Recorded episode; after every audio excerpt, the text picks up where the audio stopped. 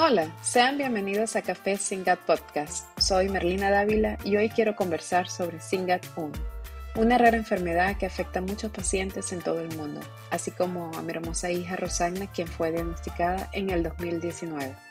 Este es un espacio para encontrar apoyo, consejos y esperanzas en una comunidad de padres, hermanos, investigadores, científicos, terapeutas y todos aquellos involucrados en esta patología. Mi esperanza como familia es que seamos más unidos a compartir nuestras historias, conocimientos, experiencias, retos, éxitos y avances. De esta manera nos ayudamos mutuamente. Tengo la convicción que al escuchar cada episodio de Café Singat, nos animaremos e inspiraremos a seguir adelante con nuestra mejor disposición. Hola, sean bienvenidos a otro episodio de Café Singat Podcast. Hoy tenemos un invitado muy especial. Marcos, ¿cómo estás? Pues muy bien, muchas gracias. Eh, encantado de, hablar contigo hoy. Y eh, sí, me alegro un montón. Ay, mucho, mucho, yo también me alegro bastante. Em, cuéntanos, Marcos, quién eres y quién es Lucas y qué edad tiene. Vale, pues me llamo Marcos Minguari Hinojosas, soy español, pero vivo en Alemania, en en la zona de Múnich, eh, al sur de Alemania, y em, estoy casado, tengo dos hijos, tengo a Luis y a Lucas, y Lucas es nuestro niño con Singap 1, y eh, él tiene de momento ocho añitos y va a cumplir ahora en un mes nueve años. Y, eh, y em, el hermano es el, el, hermano mayor que tiene 11 años y em, y estoy casado con una, una alemana, con Karina, y, y, aquí vivimos al sur de Múnich, en una zona muy, muy bonita. Mm, qué bueno, qué bueno. Cuéntanos un poco, Marcos, em, ¿qué fue lo que tú comenzaste a notar eh, con Lucas? Esos primeros momentos que te diste cuenta que algo no estaba marchando bien con él. Pues eh, fue con entre seis y ocho meses con los primeros, con los primeros em, eh, eh, consultas al, al médico eh, cuando te hacen el control, ya cuando son aquí pequeños, ya los médicos, los pediatras controlan los niños cada, cada seis meses a lo primero luego cada año. Y en uno de los primeros controles que, que hemos hecho, mi mujer se, se daba cuenta que que Lucas estaba atrasado en su desarrollo em, comparando con, con, su hermano. Pero al comienzo los médicos no le daban mucha importancia porque dijeron que, claro, el niño tiene su, su ritmo, eh, que, eh, que, no ven ningún problema. Pero luego después de un año eh, se veía que que el retraso iba cada vez mayor y ya lo que, había ya discusiones con los médicos porque no lo tomaban en serio y nosotros comparando ya a Lucas con niños ah, de su misma edad ya le notamos mucha, mucha diferencia hasta que ya cambiamos el pediatra y, eh, y este ya nos envió a un centro ah, pediátrico que donde ya eh, le hicieron sus primeras pruebas, las primeras genéticas, porque ya, ya de primera hora este, eh, este centro ya sospechaba eh, de una causa genética, pero uh, existen 7000 enfermedades raras genéticas, la mayoría de estos, y con, las primeras pruebas no, daban ningún resultado. Entonces ya con tres años, uh, cuatro años, notamos que algo iba raro con Lucas. Empezaban convulsiones, primeras convulsiones, cosas raras con los ojos, eh, fuimos a un neurólogo, el neurólogo eh, le, hizo un electro, pero no encontró nada. Pero se dio cuenta que Lucas no actuaba normal, eh, ignoraba al neurólogo totalmente, y entonces ya sospechaba, el neurólogo sospechaba de autismo, que finalmente nos envió a un, a un especialista para autismo y sí, efectivo, después de poco tiempo eh, conseguimos el diagnóstico de autismo, pero autismo es eh, solo un síntoma, en caso de Singapur no es un síntoma, no es la enfermedad, es un síntoma, es una pieza más en la enfermedad de, de Lucas. Y él recomendó repetir las pruebas genéticas, tenía una sospecha que, que era Smith-Magenis, uh, Smith-Magenis que es también uh, muy parecido al, al SINGAP 1 por, por tema de los síntomas, pero también eh, um, aquí es así que cuando te hacen una prueba genética, la, la, el Seguro Social te pagan tres, tres enfermedades. Entonces hicimos Smith-Magenis y nosotros miramos un poco por, por Google y encontramos uh, Singapur 1 y en efectivo hicimos la prueba en Singapur 1. La primera prueba con, en Singapur 1, Smith Magenis y una tercera que ya no me, me acuerdo. Pero lo, lo, la mala suerte que hemos tenido nosotros que en el Singapur 1 le salió negativo, no salió el resultado. Entonces eh, quedamos eh, en esta ronda de, de diagnóstico eh, quedamos sin, sin resultado, eh, es decir, sin saber nada lo que le faltaba al niño, que sí, autismo, que, que tenía autismo, que algo que ya mi mujer ya sospechaba. Y, y, entonces en el centro pediátrico pedimos que, que entramos en algún estudio de, de, la universidad y conseguimos entrar en un estudio de la Universidad de Múnich, un estudio grande de genética. Y entonces, eh, lo, lo, que hicieron un triexoma con nosotros, nosotros dimos sangre, eh, eh, del niño todavía tenían sangre, y al medio año ya llamaron y dijeron que habían encontrado algo. Y, el, y era algo que ya sospechamos y no, no, quisieron decirlo por teléfono, ya pedimos una, una, cita y ya nos dijeron que era Singapur. ¿no? Quedamos sorprendidos porque Singapur no lo, lo, lo, habíamos ya probado y salió negativo, pero en el, en el triexoma ya salió. Entonces, desde entonces, eso fue a finales, a finales de 2019.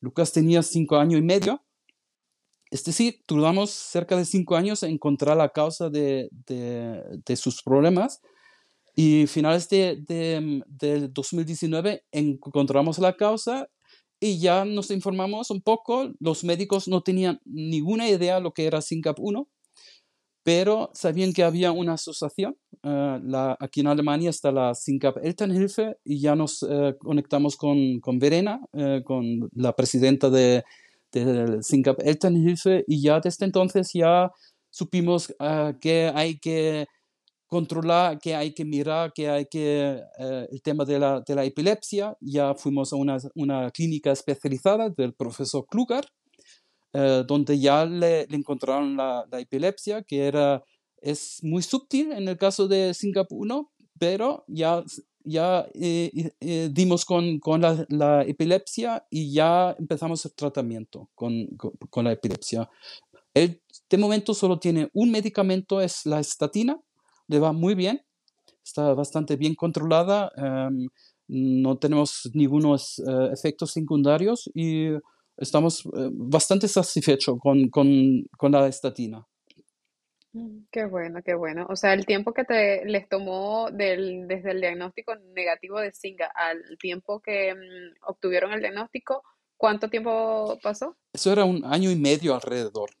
Ah, ok. ¿Sabes? ok. Era, era bastante, bastante rápido porque eh, nosotros dijimos que, que había que encontrar la causa y no nos conformamos con el, el diagnóstico de autismo, porque el autismo es algo que no se puede, no se puede mm, eh, trabajar con él. Es, sí, te, te, tienes derecho de, de terapias y, y, ayudas, pero eh, supimos que no era la, la, causa, que había más detrás de... Que había más. Sí, que había más. Ah, está bien. Eh, cuéntanos un poco sobre Lucas. ¿Qué le gusta hacer a Lucas? Uh. a Lucas de momento eh, está muy, muy apasionado con, con, los vídeos de YouTube, con música. Uh, le encanta cantar uh, y aprovechan, es, es, esto de la música lo aprovechan en las terapias, hacen terapias con música, que le encanta un montón. El, curiosamente, el terapeuta que le hace las la, la terapias con con música, es chileno, así que le habla en español. Mm, qué bueno. Sí. Y eh, las otras cosas que le encanta mucho es sentarse en el coche, le, le encanta meterse en el coche y estar eh, eh, delante del volante y haciendo brum brum y mirando el coche, tocando botones. Y otras cosas que es una pasión muy grande de Lucas son las escaleras mecánicas, ascensores y las las puertas eh, mecánicas, es decir, que se pone delante una puerta eh, que se abre y se cierra, se abre, se cierra, y allí puede estar una hora mirando. Wow. ¿Sí? es muy parecido, ¿verdad? También lo que, que han vivido otras familias en las Sí, que sí. yo he escuchado y casi que sí. igual. Sí, sí. Sí. ¿Cuál es la mayor dificultad para él y para ustedes como familia? Uh, sí, sí, sí, hay, hay much- muchas cosas. Em, por, por el tema de, de Lucas es em, la falta de comunicación, es decir, no, no, no puede hablar. Y, y el tema es también que no tiene paciencia. En el tema, si algo no le funciona, en- en- entonces se enrabia muy rápidamente y entonces eh, es muy difícil para tranquilizarlo. Es, es muy, muy doloroso tranquilizarlo porque él te pega, te, te muerde, te pega patadas eh, y, y entonces em, tardamos, bueno, con el tiempo empezamos a, a leer al niño, es decir, cuando ya notamos algo, un ruido de él, ya sabemos que algo no funciona y entonces reaccionamos bastante em, rápido para impedir que la situación se pone difícil para él y para nosotros. Entonces eh, eh, lo, lo tranquilizamos bastante rápido. Pero Mm. si pasamos o si se pasa el momento adecuado para tranquilizarlo, luego es, eh, es muy, muy difícil con él. Em, otro problema es que es un niño muy inquieto, muy curioso. em, siempre tiene que estar de, en movimiento. em, que hay que estar siempre detrás de él para que no pase algo. em, si, si nosotros nos descuidamos, él em, eh, escala los armarios en busca de dulces o de juguetes. Eh, son situaciones muy peligrosas. Y el último día aquí se escapó de casa en busca de, em, eh, em, eh, de la ciudad. Se fue al centro de la ciudad para, eh, en, en busca de la escalera mecánica. Por suerte, mi mujer se dio cuenta, fue detrás de, de él, eh, impidió que eh, algún coche lo cogiera y tardamos para, para sacarlo del, del supermercado, de la escalera mecánica, una hora, una hora luchando con él, eh, eh, intentando de convencerle que hay que salirse del supermercado y entonces ya eh, es una, una situación un poco rara cuando hay dos mayores intentando llevarse a un niño pequeño eh, o niño con ocho años. Eh, son miradas, es, es eh, de gente que no conocen la situación, es, es una, una situación un poco delicada, decimos. Eh, hace poco una familia en una situación parecida llamaron a la policía y entonces denunciaron a la, a la familia porque pensaban que, que iban, que iban a llevarse al niño a fuerza y, y entonces ahora está en mano de, de- del fiscal. Es- puede, puedes llegar a, situaciones bastante, bastante difíciles. Como, como familia con Lucas, eh, claro, todo va alrededor de Lucas. eh, nosotros no podemos salir a ningún sitio, eh, es decir, a ningún restaurante, eh, no podemos ir a hacer excursiones porque Lucas, em, ya por su inquietud, no sigue instrucciones, eh, se va al sitio donde le parece y entonces son, no podemos hacer vacaciones con él, eh, viajar en avión es imposible em, y sí, nos, nos limita bastante. Eh, Lucas, la enfermedad de Lucas nos limita bastante como una familia normal y, y entonces sí, hay que consentirse de lo que tenemos um, y sí.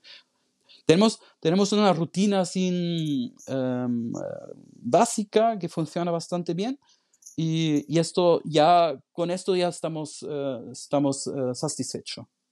Mm, qué bueno, qué bueno. Eh, cuéntanos un poco um, qué le gusta comer y cómo es su relación con su hermano. Comida. De momento le encanta la pizza. Se, se, él, él se come una pizza entera, él solo. Wow. Sí, eh, pero tiene que ser de queso y con salami, con, con, eh, con embutido salami. Y entonces eh, él está, está feliz. Y comida en general es difícil con, con Lucas, pero la pizza de momento se, se, se mata, se, puede morir por, por una pizza. Sí.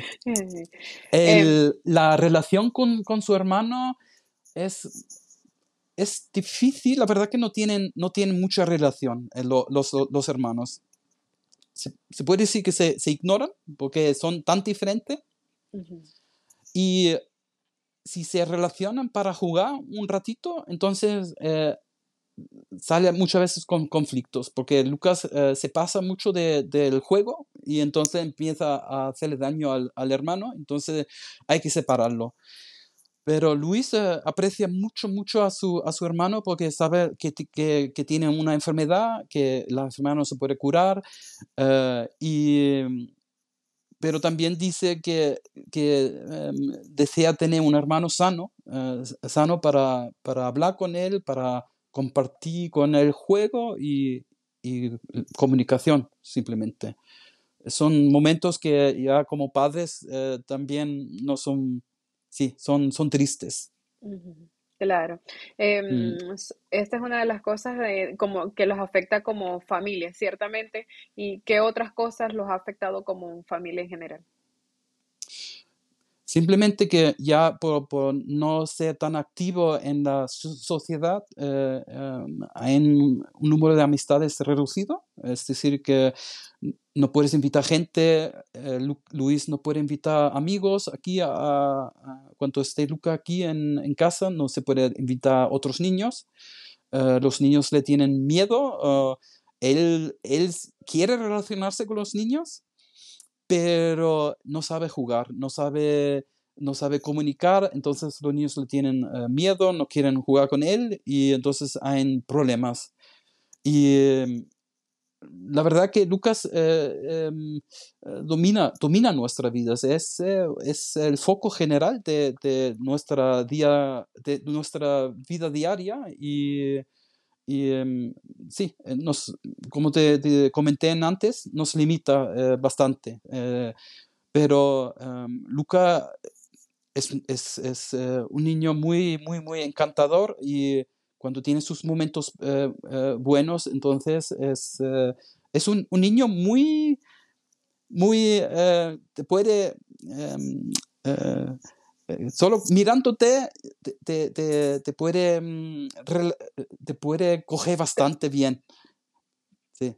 Él tiene claro. su forma de, de, de, comunicar con, sus, con su eh, mirada, con sus gestos, y, y entonces, y si, si, hace cosillas que son bonitas, entonces hay, es el niño más, más eh, bonito y más, eh, más feliz y, y eh, lo queremos mucho.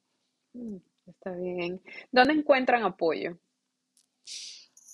Pues eh, mucho apoyo tenemos con la asociación con la asociación um, uh, lo tenemos en un grupo de, de WhatsApp, um, hay mucha comunicación, uh, es decir, que si alguien tiene un problema con algún medicamento o con algún problema de comportamiento, entonces uh, compartimos estos problemas con el grupo y siempre hay alguien que tiene alguna solución o, o, o te dice, intenta con este método o intenta con el otro método o simplemente decirte, sí, lo, lo, sentimos mucho, esto es la enfermedad, uh, te, te, y te um, motivan y te, y te ayudan uh, psicológicamente, es, es, muy valioso. Este, es la, el contacto con la asociación es muy, muy valioso. valioso.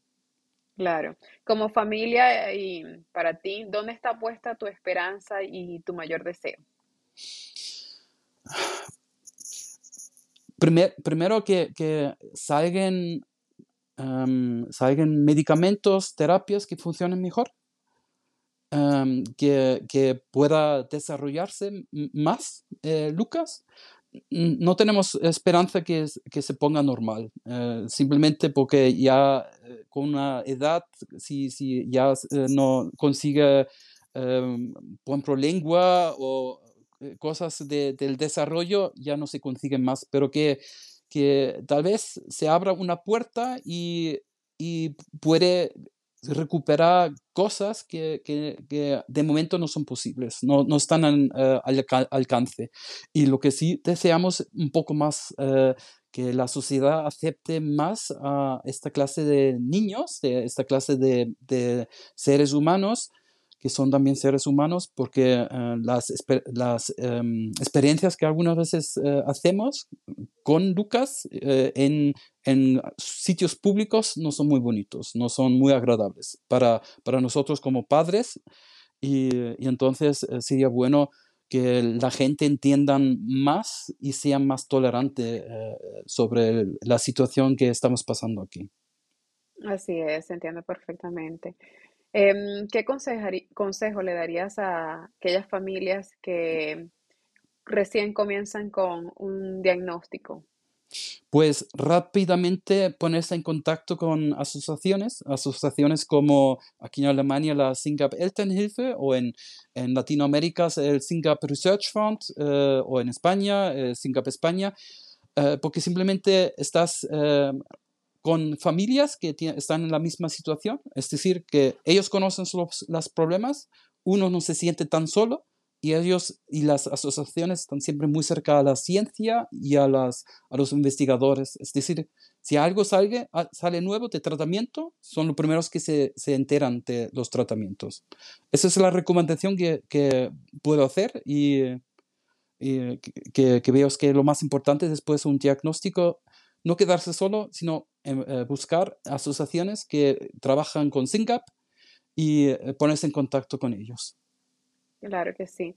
Em, Marcos, para culminar, quiero darte muchísimas gracias por compartir tu historia, por compartir tu tiempo, por darnos este tiempo en este espacio, para que otras familias te puedan escuchar. Nuestros hijos, por, por supuesto que son unos seres extraordinarios, son unos héroes que consiguen la fuerza de donde sea para para alcanzar esos pequeños obstáculos que para otros niños em, típicos eh, puede ser muy fácil, pero para nuestros niños sabemos que no, pero nos quedamos con esos mm, pequeños logros que ellos puedan hacer, que son grandes logros, ¿cierto?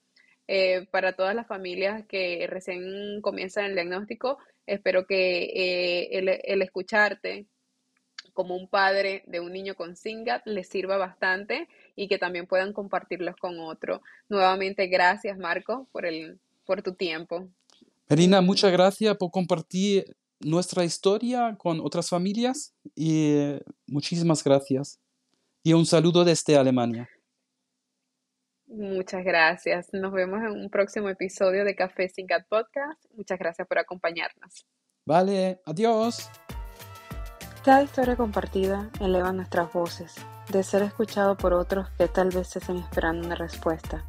Hoy agradecemos seguir adelante, ser valientes, seguir intentando y no rendirnos, por soñar y amar a pesar de un diagnóstico.